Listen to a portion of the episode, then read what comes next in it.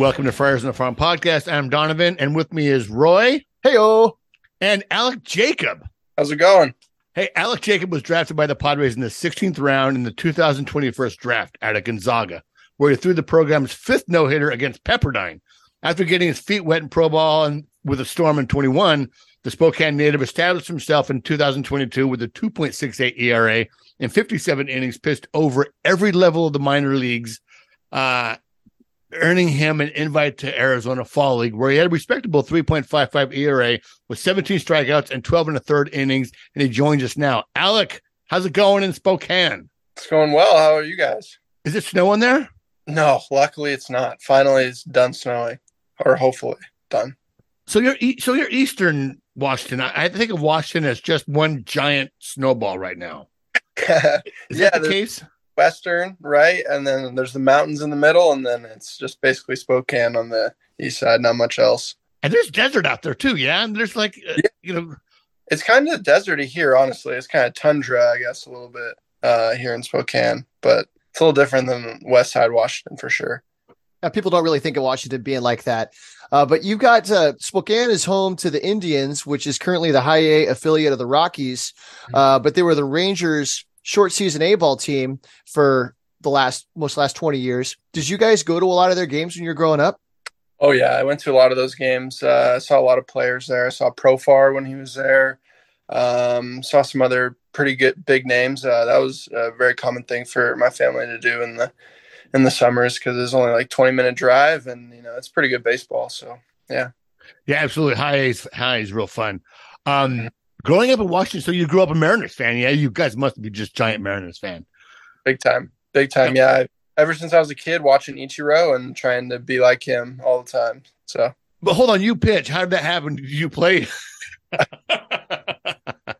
Growing up, I, I like to hit more than pitch, honestly. And then I just found out that, well, I'm you know a little bit better at pitching. Maybe I'll stick with that. And so it's kind of how it went, I guess. Did you ever see- make it over to Safeco? I did. I made it over to Safeco a couple times, actually. Really, really cool. Yeah, I love it there.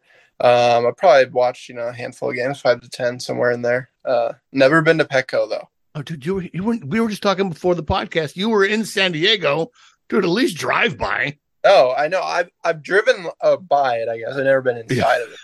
So And I know the bus station, the Greyhound station, we talked a little bit about that, is literally like a block away. It, it's a couple blocks away.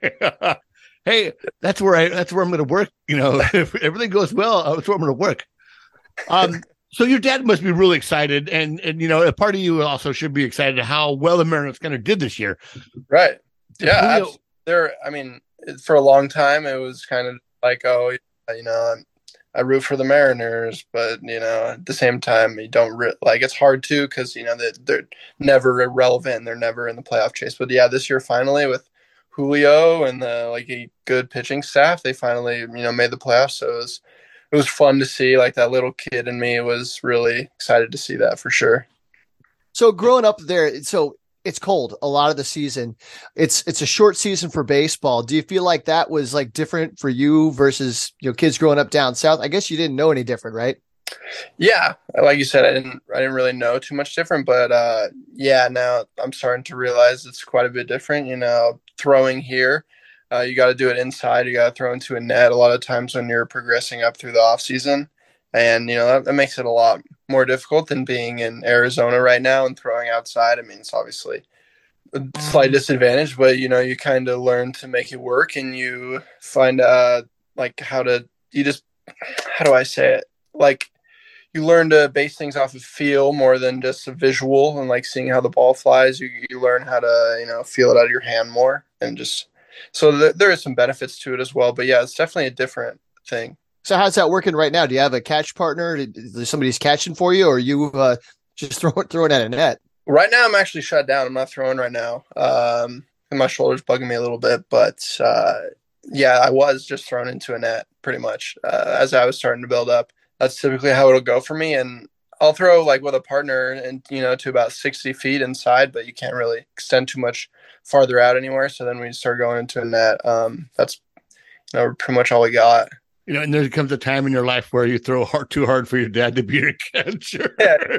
Dad's like, I'm out, and I'm done. Just to Yeah. kind of finish up real quick with the Mariners, uh, Jerry Dipoto's son. I so I work for a, a D1 school here in San Diego, UCSD, and his son um, pitched for us and went to our school. And me and my wife and I always go to like February. We spend our, our time there at the ball club, uh, at at, uh, at Triton Field. And I like sitting by the scouts just to just kind of watch what they do. Some dude walks in, you know, he had a Mariners jacket on. I'm like, oh, okay, cool. And he's like, hey, hey, you know, he, everyone's saying hi to him and kind of glad handed him. I'm like, oh, that guy looks familiar. Who, who the hell is that guy? oh, sh- that's Jerry Dipoto. You know, he shows up to a baseball game in a Mariners jacket, which I thought was kind of cool after a moment. But yeah, Yeah, I uh, met him actually in the fall league. He was, you know, there watching some of the Mariners guys. He seemed really nice and introduced himself. So yeah, it was definitely cool meeting him. Okay. Right, so, let's how did you wind up? So Gonzaga is obviously the closest major school. You got Gonzaga and Washington or Wazoo. Uh, Yeah. But what was the whole recruitment process? Was that your goal to go to Gonzaga, or uh, did it just kind of happen, work out that way? Um, I mean, I'd always been a fan of Gonzaga. I'd, you know, always go to the basketball games mainly, but then at the same time, I, you know, I enjoyed the baseball program, and I went to the first game ever there, so it was like something that I'd always appreciated. Oh, right. But- Baseball's a new program there, huh? fairly fairly new um and um anyways but i honestly i didn't really get recru- i didn't get recruited by washington state or university of washington or uh, any other division ones for that matter. Uh, whitworth university is a division three in town. They were talking to me and then a couple of junior colleges and um, so when gonzaga reached out to me and gave me a spot on the team i was like yeah let's do it. So i took my chances and uh, yeah it worked out really well. Did you know going in that you were going to have a, a role? Was it like, did you know that you were going to start right away, or or what? No, honestly, I was. They told me, you know, I had a chance of pitching as a freshman, but uh, you know, I'm assuming they tell a lot of guys that.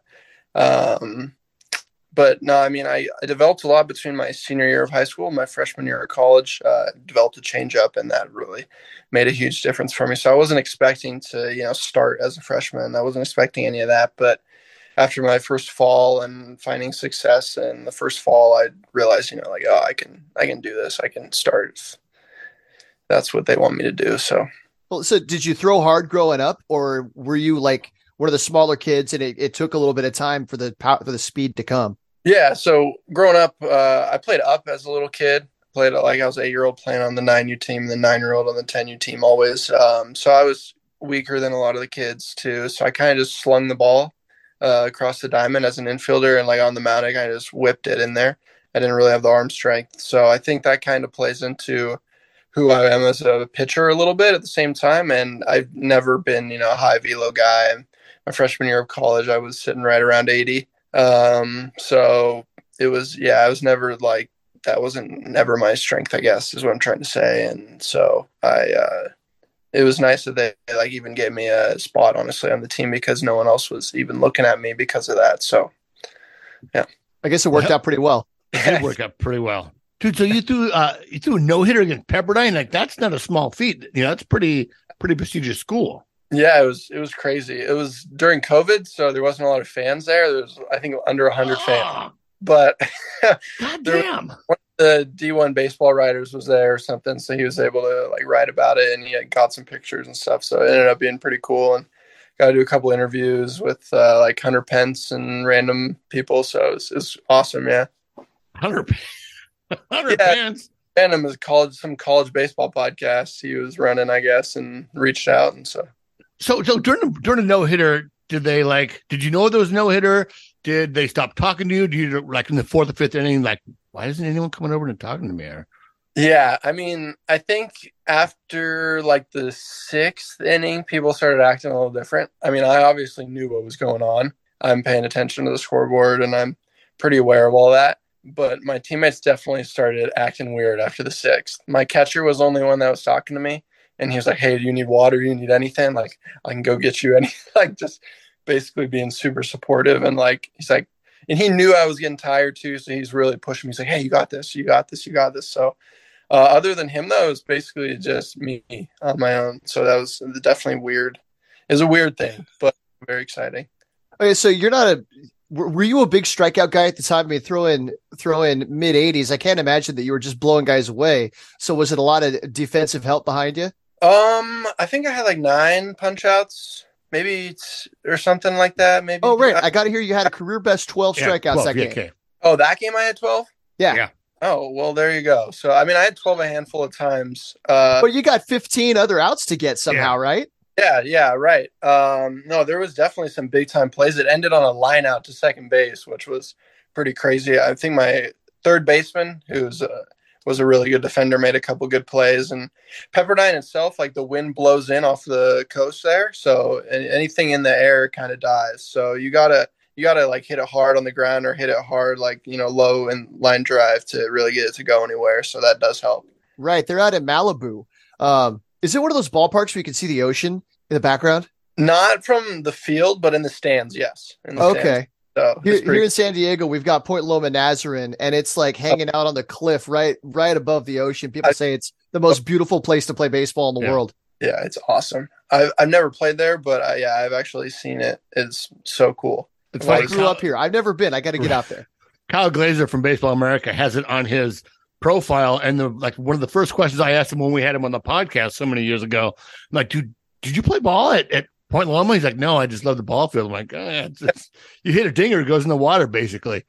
Um, so talk about Coach Harmon. You know, there was a, I read a lot about how much you know how much he affected your uh, development and uh, as a pitcher and as a player. Let's talk about him for a minute. Yeah, um, I've so let's see. I started working with Coach Harmon probably my freshman or sophomore year of high school. Uh, just here and there through club ball and camps and stuff. And he had he had already worked with some you know sidearm guys in the past. Uh, Wyatt Mills uh, is a guy that was with the Mariners. Now he's with the Red Sox. Um, but he went through and he was a third round pick, and you know so he had success with sidearm guys before so i really trusted that he knew what he was uh, doing with me i guess. And so when i got to gonzaga the whole message was kind of like learn what works for you and learn who you are as a pitcher and how to find success. And so i really i feel like a big development for me was like finding a routine that worked that got me into a spot you know that i was ready to pitch every time. And then also just like building my own confidence and just and like kind of just figuring out who I am and letting that be my confidence, uh, sort of.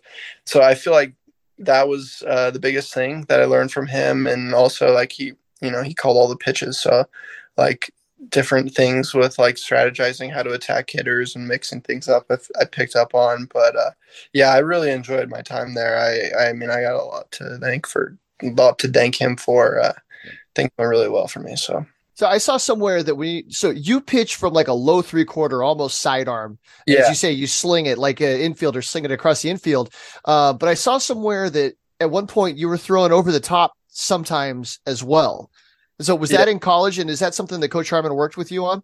No, that that was in high school actually. I was so high school my I think it was probably my sophomore year when I started dropping down and I was just like throwing sidearm a little bit more and then I was also doing over the top and I was just kind of mixing it up, but I wasn't really throwing much from the side, only just a fastball just cuz I didn't really have a slider or anything.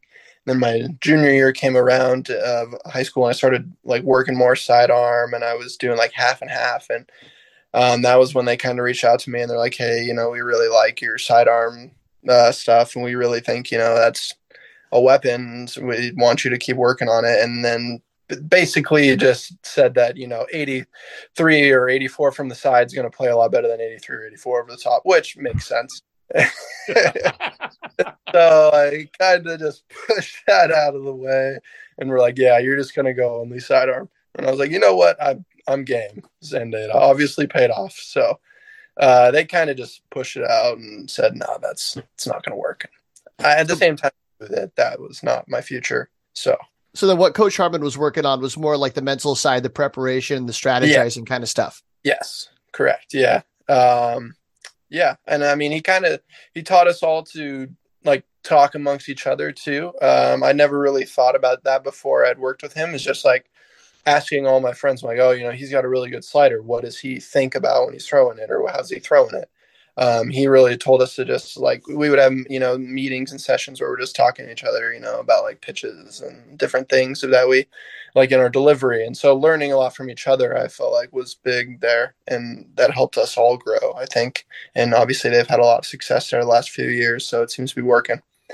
Yeah, so my wife and I we sit right by the bullpen at Petco Park, and so we get to watch what the pitchers do a lot. And we see that sometimes when competing teams, you'll see one guy leaning over, and one guy that comes to mind is Felix Hernandez, right? I think it was his last year, and he's talking to some of the Padres guys, and I see him, and he's showing them how he grips. I don't know what pitch it was, but he's kind of showing them how he grips it, how he releases it. And there's like a, a fraternity among ball players, even on different teams, that they kind of they share what they know.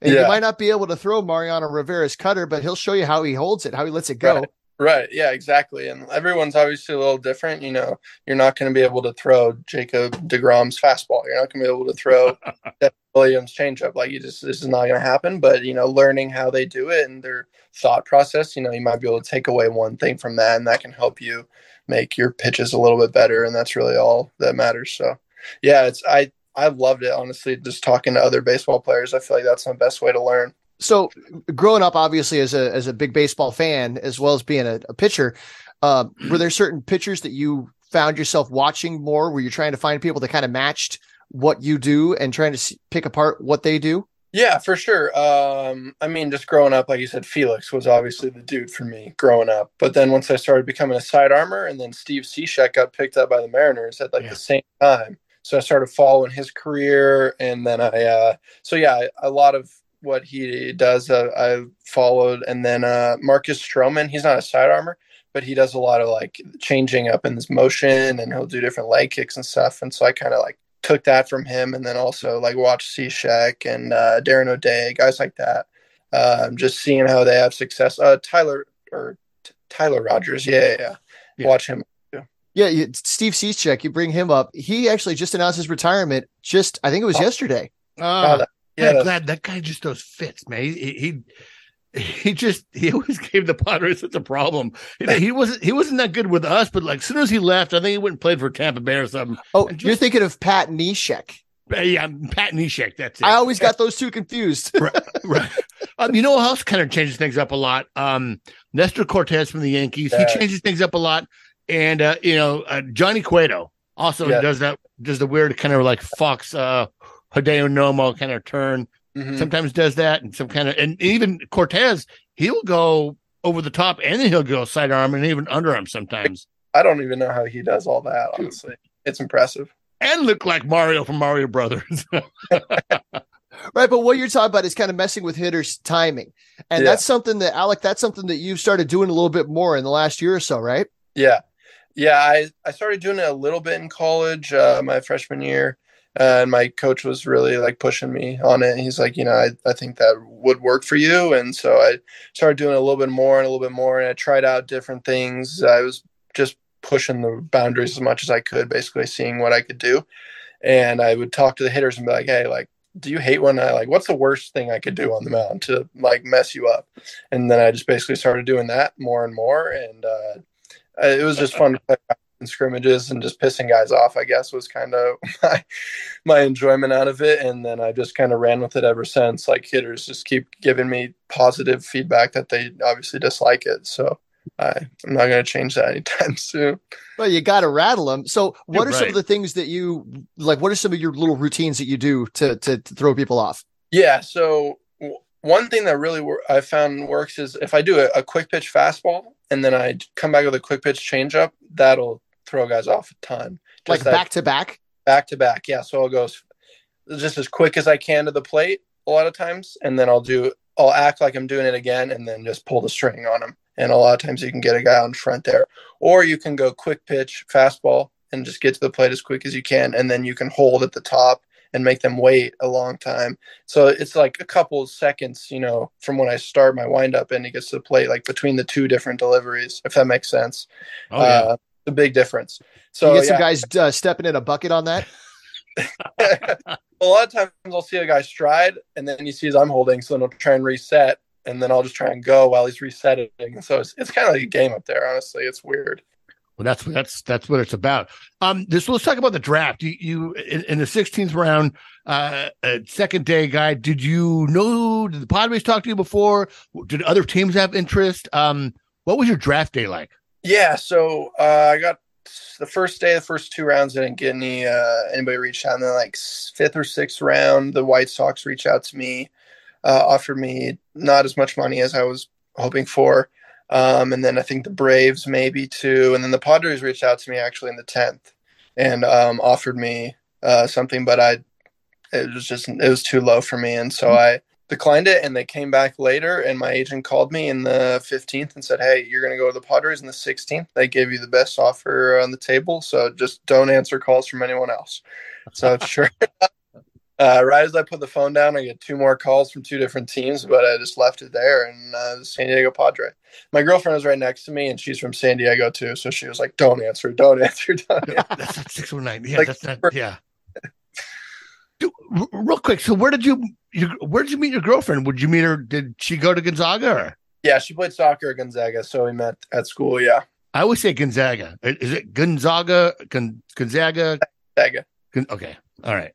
I don't have any education, so I only work for a university. Um, oh, so, so your girlfriend was next to you. Were your parents there? Did you call your dad? Or I mean, did you guys have a spread? Or yeah, think- my mom was there. My mom was there. My dad actually, unfortunately had to work, but I, I called him immediately, obviously right afterwards, and uh, a lot of people were following on their phones, you know, and so they reached out as soon as they saw it as well. So it was, it was a lot of fun. Okay, now you had a couple other guys drafted that same year, right? Uh, Brett Harris uh, Brodie Jesse. Uh, Brodie Jesse was actually this most recent year. Uh, it was Ernie Yake and uh, Brett Harris with me in 21. Yeah, we had uh, and two infielders, and then me. Yeah, both both good guys. Love them both. Uh, they both had pretty good years too, as well this year. Nice. Did they? Did you play against any of them? Uh, I played against uh, played against Brett in uh, Midland. He played for Midland, so I was Texas League. Uh, Ernie was in Wichita, but when I when played in Wichita, he was not there. Unfortunately, All right, Brett's a hitter. Did did you face him?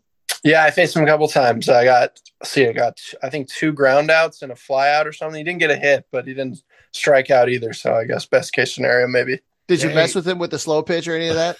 Oh yeah, ton, but he's already seen that so many times that I feel like it can't affect him quite as much as some of the other guys. Uh, so even those guys, you can like go back and talk to them, you know, in, in the off season. Like, hey, so how yeah. was your season? You know, what what did you see from pitchers that really got to you? And mm-hmm. you know, and you can and they can tell you the same thing. You can ask them the same thing. Like, what did you see that maybe I was tipping or that pitchers do that can help? Yeah, I think it's I think talking to hitters especially is the best to learn from. Just like their uh I mean, just their mindset and stuff at the plate. Like just hearing what they think and what they're expecting a pitcher is going to do is just i mean that's the biggest thing is how, how they read a pitcher and understanding that um, can definitely help you learn how to attack them better all right sense. so i know it's the 16th round but did you buy anything for yourself or your parents with the signing bonus no not really i mean i went on vacation i bought you know i went on vacation right. that was pretty nice went to europe uh, that was pretty cool but no, outside of that, no.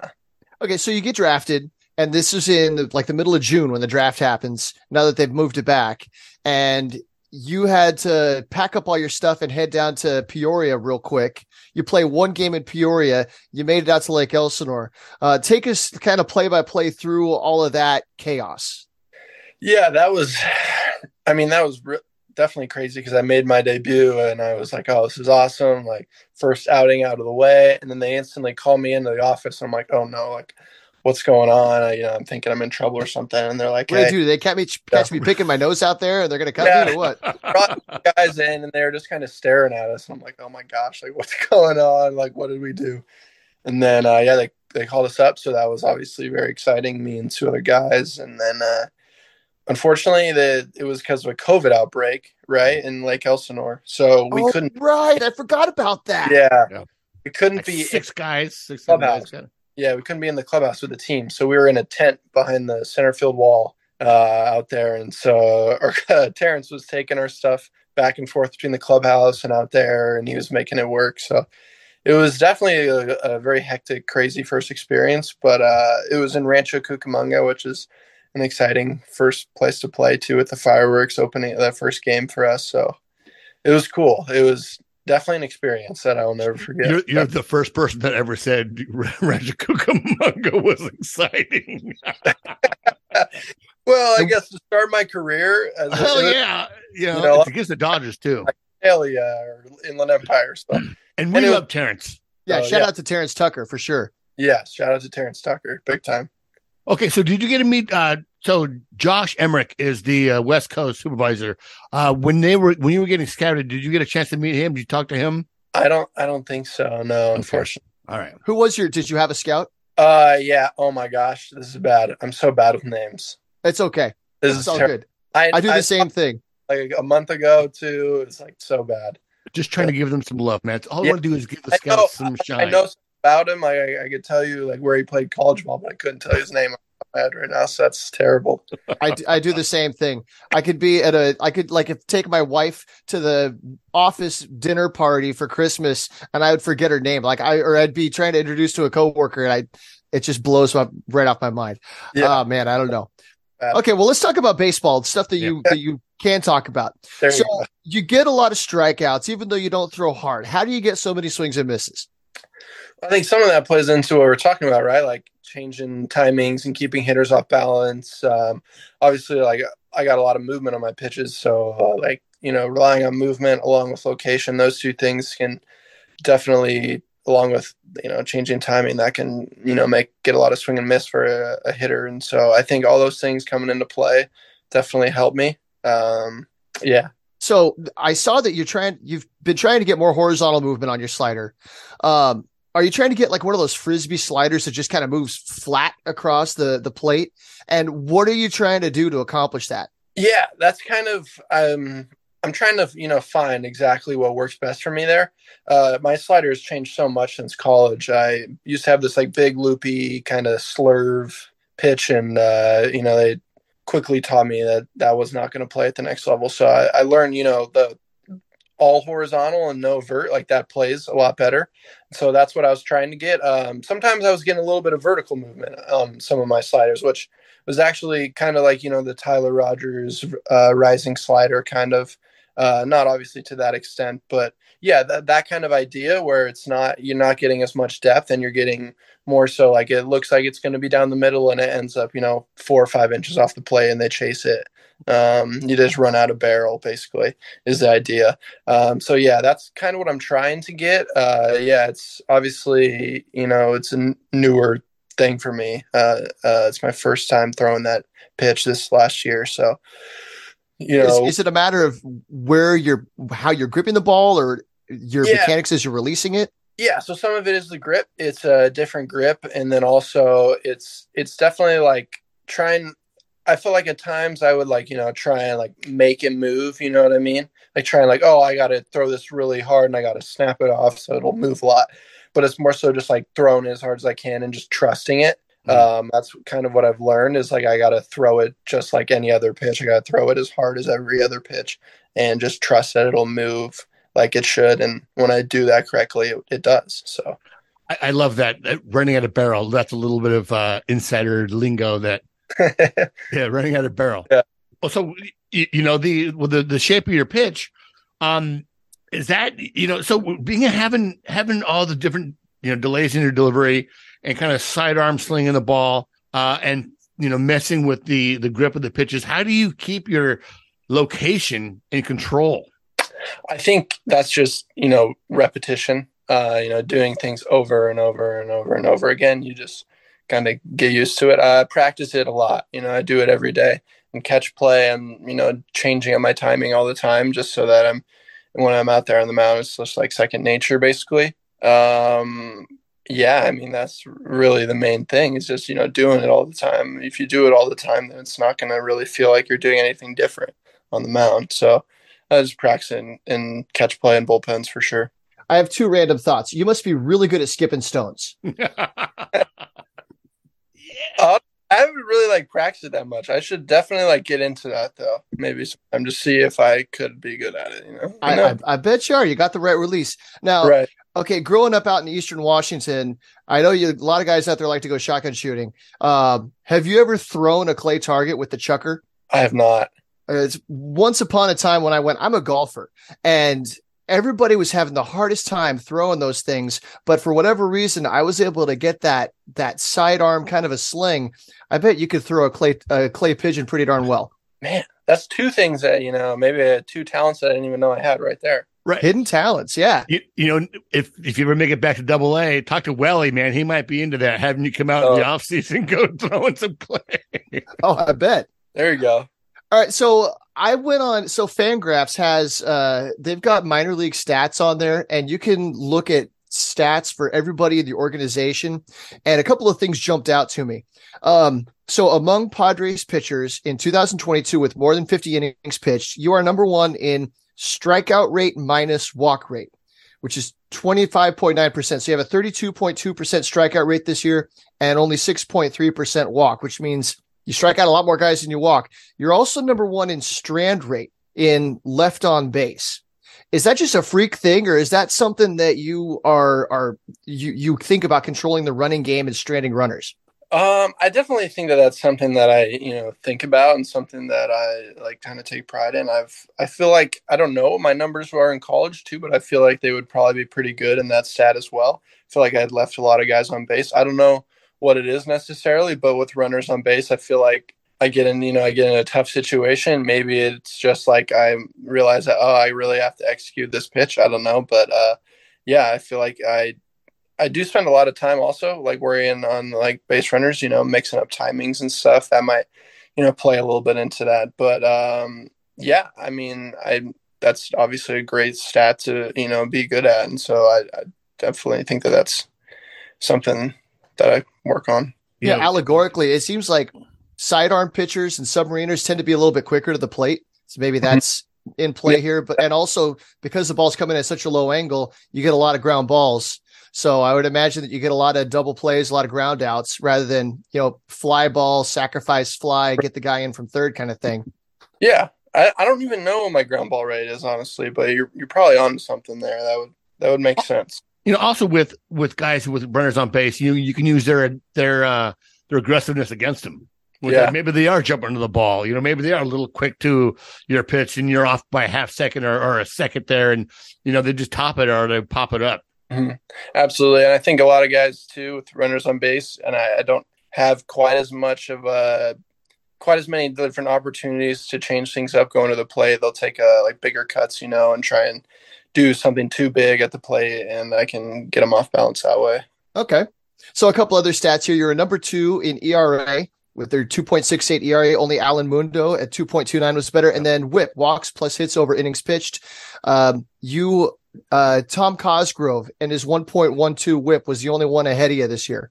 So, you know, just some, some good numbers that jumped out and important numbers. Mm. Friend of the podcast, Tom. Cobb. Friend of the podcast, Tom Cosgrove. Yeah, just made his way onto the 40 man roster. So hopefully we'll Oh. see him make his.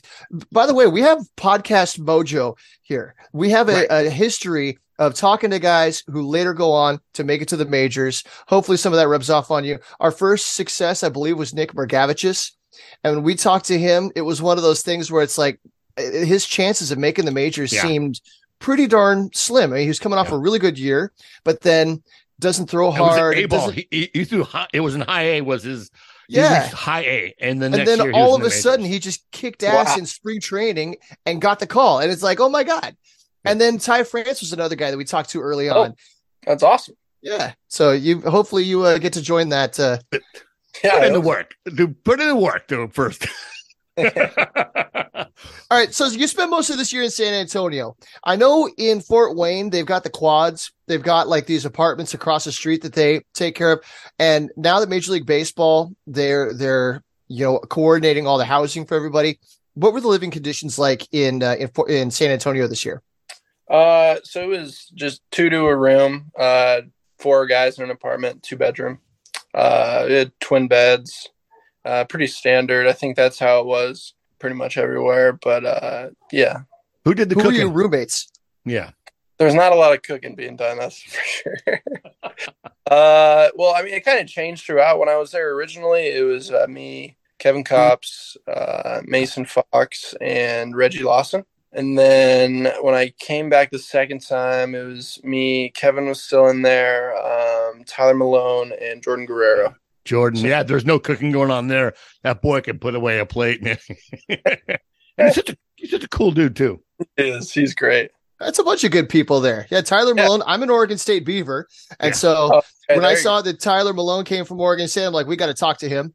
So uh, I've I've happened to cross paths with him a couple of times. Real good guy. Yeah, real good guy. So coming from Washington, what kind of stuff do you do off the field just to to get away? Yeah, I mean, obviously it's tough in the snow, right? Like there's not a lot you can do, and uh, I wanted to snowboard growing up, but my parents quickly shut that down with baseball and everything. They didn't want me to be doing that. So uh, yeah, I, I spend time with friends. You know, play video games. Uh, a lot of you know a lot of indoor stuff. Unfortunately, is kind of what you got to do. Um, yeah, I mean, baseball is a big part of my life. Obviously, spend a lot of time doing that. But in the summertime, you go out fishing, hunting, camping, any of that stuff. A little bit, a little bit. I've gone fishing a, a couple times, but uh, I go out to the lake a lot. There's a lot of lakes around here too, uh, which is nice. Uh, we don't have beaches and stuff, but we have lakes you can go to, and so there's, uh, you know, my and one of my friends has a place uh, on one lake, and then we have a place on a, a, different lake. So it's it's nice to go up there in the summer, spend a lot of time there. That's the thing. You don't want to own your own boat. You need to have a buddy who's got a nice right. boat. Exactly, exactly. You're right onto it there. well, then all those lakes and no skipping stones. There's something missing there, man. no, oh, what's going on? I need to start working.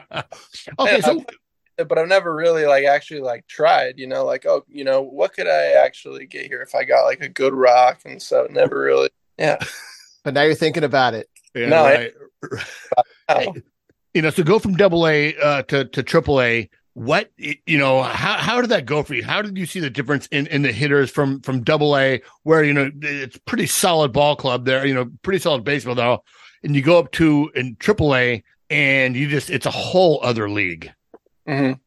yeah i mean like you said whole other league uh maybe the hitters aren't you know more talented necessarily but they're much smarter and they're like more there's a lot of veterans in triple a obviously yeah. guys that have been around it and, and they they're very smart hitters. You know, they're not going to chase. They're not going to do anything like that. And uh, part of it too for me, I, I, felt like was like, oh, you know, I'm in AAA. I'm one step away from the big leagues, and so every good outing and every bad outing feels like you know you're either on top of the world or the end of the world. It's like, oh, I'm getting called up or I'm getting sent down. So it's like, you know, a lot of it for me was uh, I was making things a lot bigger deal than mm. necessarily they needed to be for every inning and every outing. It was like you know the end of the world. So, uh, you know, even though it's AAA, it's not you know anything different. It's still just baseball. So uh, that was kind of a realization that I had to obviously come across. And um, but yeah, like I said, hitters are definitely a lot smarter and older guys that have been around it. They've seen everything.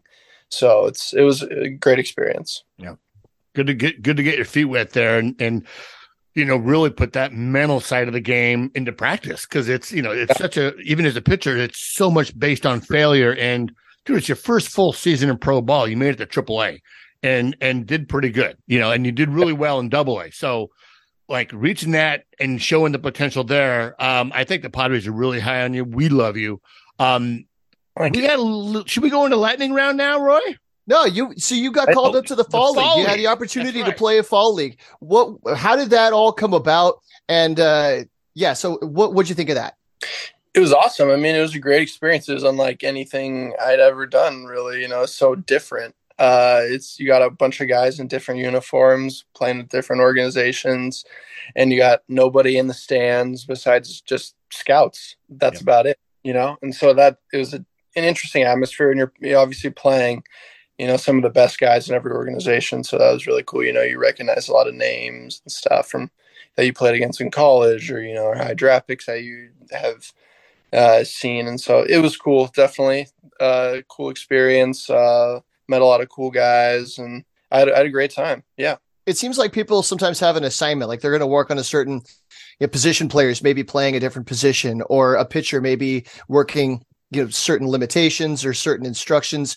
Did you have anything like that going into or was it just go do your thing? Yeah it was a little bit of it was like go do your thing but also i was you know i was there to work on stuff and i was there to get better. Uh, our pitching coach uh, Alon uh, was also he's like a side armor, I guess too. He played uh, with Team Israel and he played college ball here, and so he was he was working with me on different stuff, and he was very knowledgeable and was really helpful. And so you know, having another side armor that's like you know obviously someone that you can learn from a lot better than really anybody else.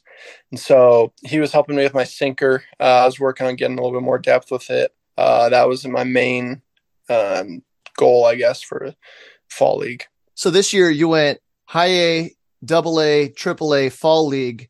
You bounced all over the places. Eh, so talking to all these different coaches, working around all kinds of different players, you must have a lot of information coming from all these different directions. Yeah. Oh, for sure. Yeah. Um, that was definitely something I had to learn to balance. It was like, all right, like, you know, I don't want to just listen to one person only and just take everything that they have to say. I got to, you know, try and absorb everything and then kind of, you know, figure out what works for me and what I want to, you know, keep with me as I continue on my career, obviously, because I'm only going to have more coaches and more voices and stuff like that. And everybody's, you know, going to tell you something, you know, maybe it's the same thing, but it's, they say it a little different and that'll click, or, you know, maybe it's something completely different at the same time. You, you just got to figure out kind of what works for you and uh, what you like. And yeah. So in the offseason last year, the Padres hired somebody from the uh, the Mariners organization, Rob Marcello. Um, I don't remember his exact title, something along the lines of director of pitching development, something like that. Have you had a chance to work with him much? Yeah, I, have worked with him a bunch actually. Uh, that whole the whole thing of like my sinker in the fall league that was uh, I guess originally from him, and then him and Alon were kind of working with me on it. So that was more so from his side, I guess. And then also my slider that has been all from him. Uh, that's been like a pitch that I kind of always like changed here and there throughout my career, but now it's pretty consistent. Like I'm not trying to change it. I'm just trying to, you know, obviously, like I said, get a lot of horizontal movement on it. Um, and yeah, those are like the two main things that I've taken away from him. So that's the the sinker and the slider, but you also have a four seam and a changeup, right? Mm-hmm. Well, four seam. I mean, like I, I kind of have it. I, I've probably thrown it like f- five times all year, you know. So it's not really something like a there, but it's not like really. But the changeup, yeah, changeup I have not messed with. They don't. They aren't messing with it either. That's just kind of been my pitch. I kind of like, you know, I lost it a little bit in the middle of the season. I didn't lose it necessarily, but you know, it lost some of its shape. You uh, put it on so, timeout like Blake Snell does, right? yeah, kind of. and so I, it took you know like a week or two, and then I got it right back to where I wanted it. But you know, that's how it goes sometimes. Okay, so you've gone into your first full season of pro ball going into your first full off season, and I know your your shoulders a little bulky right now, but was there anything, any change in your uh, in your conditioning or anything in your pro, uh, throwing program, maybe to kind of propel you into a, a lengthier season with uh, with more innings? Yeah, I think for me, a big thing was I wanted to come into spring training in really good shape already. And so then I, I could just try and maintain that the best that I can throughout the season. Obviously, it's really hard to stay in great shape all season with everything that's going on and how much you know wear and tear it takes on your body to be throwing three times a week or however much. So um, that was the biggest thing. I'm like doing more conditioning more core uh, trying to get all that stronger. Um, i feel like that'll help me stay healthy for the whole season which i didn't have trouble this last year until the very end. But uh, either way, now I know, you know, what I'm in for 55 outings or however many. I got to be ready for every one. It's going to, you know, it's obviously it's a marathon out there. So, yeah. Okay, being a being a Mariners guy, this brings back a memory for me. You talk about conditioning and all this. Randy Johnson used to be in this infomercial, and there was this thing. It was like a fiberglass rod that he would take and he would like oscillate it, and he would move it back and forth. And I've actually seen guys in the bullpen using something like this. Do, do you know what I'm talking about? Do you remember this commercial? I don't know the commercial, but I, I know what you're talking about. Like, it's probably before your time. Yeah. I remember a lot of the commercials though, like the Grand Salami ones, and uh, they had oh they had a bunch of great commercials when I was growing up as a kid. Oh my god, what was the Felix? Fairly, he was Larry, Larry Bernandez. Oh, Larry Hernandez. Yeah, that's right. oh my God, Donovan, you got to look these commercials up. The, will, the PR group that they've got in Seattle is so good. And so Felix Hernandez, like they didn't want him, like he's he's limited on how much he can pitch, and so he shows up one day and he's got he put a B on the H on his jersey, and the the coach comes up and says, "Yeah, you can't pitch today. You pitched yesterday. I'm not Felix. I'm Larry. I'm Larry." That's fantastic. So, so uh, going into the next year, you know, do you have any goals? Do you have any innings? Uh, you, you know, is there innings limit you want to reach? Uh, what do you want to get out of this next year, other than just developing? Um, I mean, yeah, like you said, developing, obviously, getting better. Um, I want to be able to just be available every single game the entire season. That would obviously be a huge goal of mine. And then to pitch in the big leagues uh, at the same time. Like, you know, that's obviously always the goal as a minor leaguer. But this year, especially for me, I feel like that's my goal. And I mean, so, so between the between the regular season and the uh, and the fall league, you pitched in what fifty two games this year. Were there periods of time that you were that you were shut down a little bit, or were you pretty healthy all season this year? I was healthy all season. Uh, there'd be definitely times where like I'd you know I'd throw an inning or two, and then I'd, the next day I'd be like, all right, you know, I, I need today off.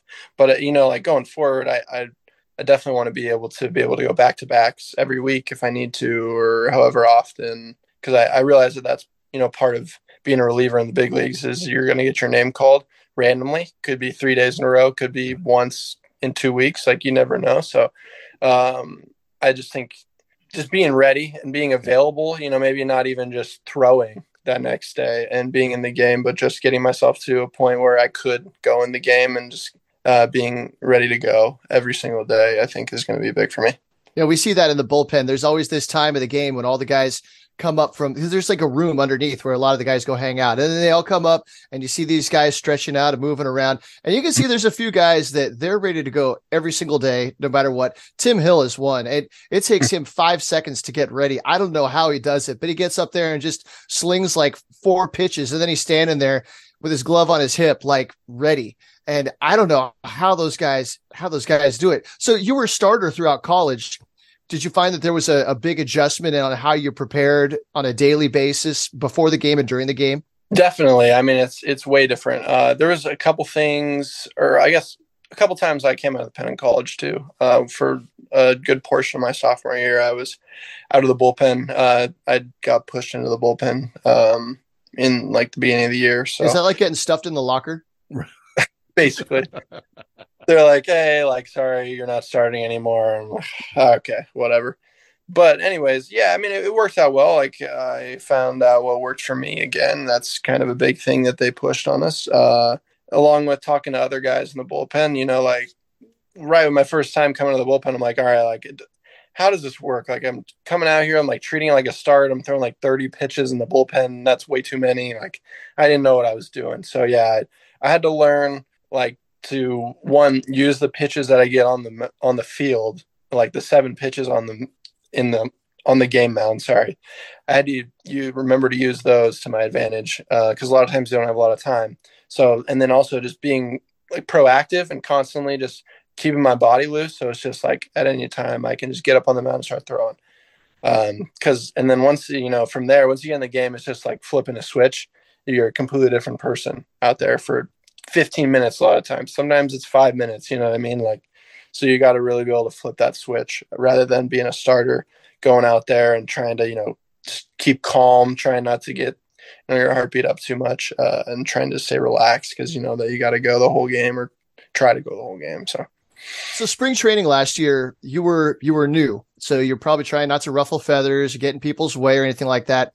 Now that you got a year under your under your belt, do you feel like going into spring training, like isn't it picking people's minds and and asking questions of people like veterans, like Tom Eshelman, those kinds of guys? Do you feel like you're going to be more comfortable, or are you looking forward to that more this spring? For sure, for sure, yeah. I'm sure there's going to be a lot of new faces, like there obviously always is, and yeah, a guy like Tom Eshelman, I uh, started talking to more in the second half of the season this year, and I learned a lot from him and just like you know the day to day game and the day to day grind and stuff like that. And he really helped me with that kind of stuff. And so I feel like I saw myself, like you said, kind of like develop in that way a little bit throughout the year, kind of becoming a little bit more comfortable with everybody and getting closer with everybody and being able to you know be more just open and asking more questions. Uh, for sure, I think that'll be a big thing for me. Um, there's obviously a lot of smart people around the complex that I can pick the brain and learn from. And so, yeah, that'll be exciting.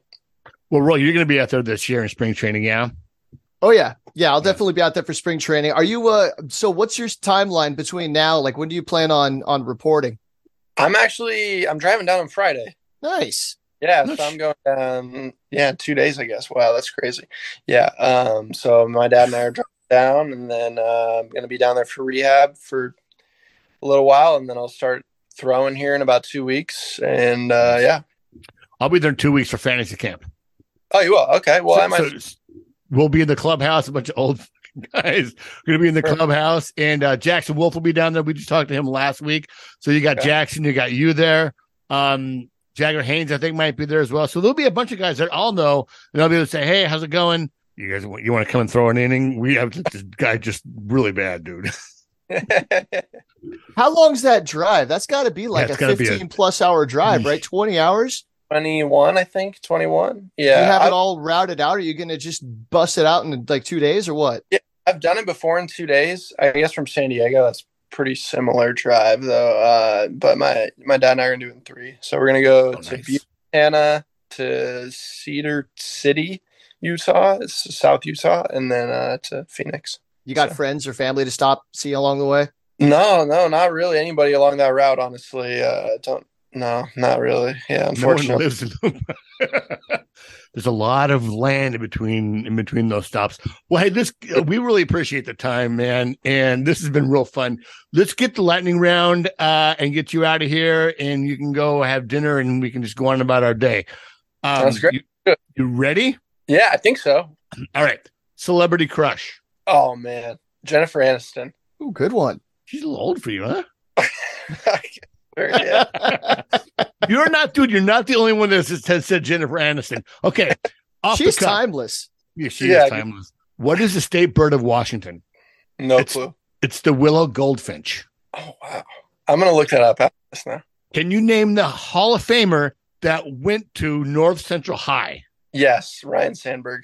Now, his was his nephew that was uh, is, is the manager there In in Or- in El Paso. yeah, yeah, that was his nephew. Yeah, right.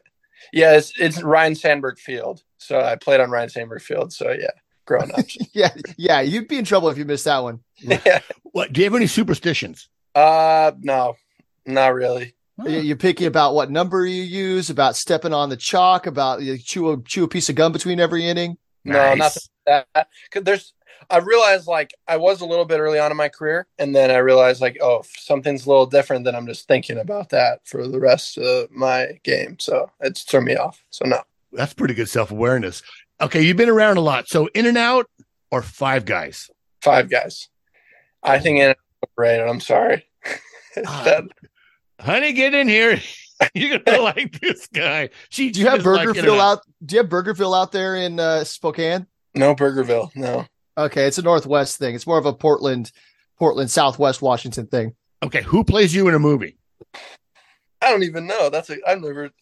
Uh, Jennifer Aniston. There we go. there you go. That's my answer. Okay, if you could have a if you could have a pet that's not a dog or a cat, what would it be? is it going to be like trained well, or is it? You know what I mean? It That's up to a- you. Yeah, Okay. Uh, I'm gonna say monkey. monkey. Nice. My grandpa always wanted a monkey. They could like help clean around the house or whatever. I don't know. Like, uh, but obviously I don't want one of those monkeys that's just you know crazy and throwing stuff around the place and causing mayhem. So No, you can teach a sign language. You have conversations and all this. yeah, there you go. There you go. That's that's kind of what I was thinking. So yeah, it's just a friend. Ah, that's classic. Dude, hey, well, we really appreciate you coming on the podcast and taking the time to talk to us. Um, we'll see you in spring training. Yeah, sounds good. See you guys soon.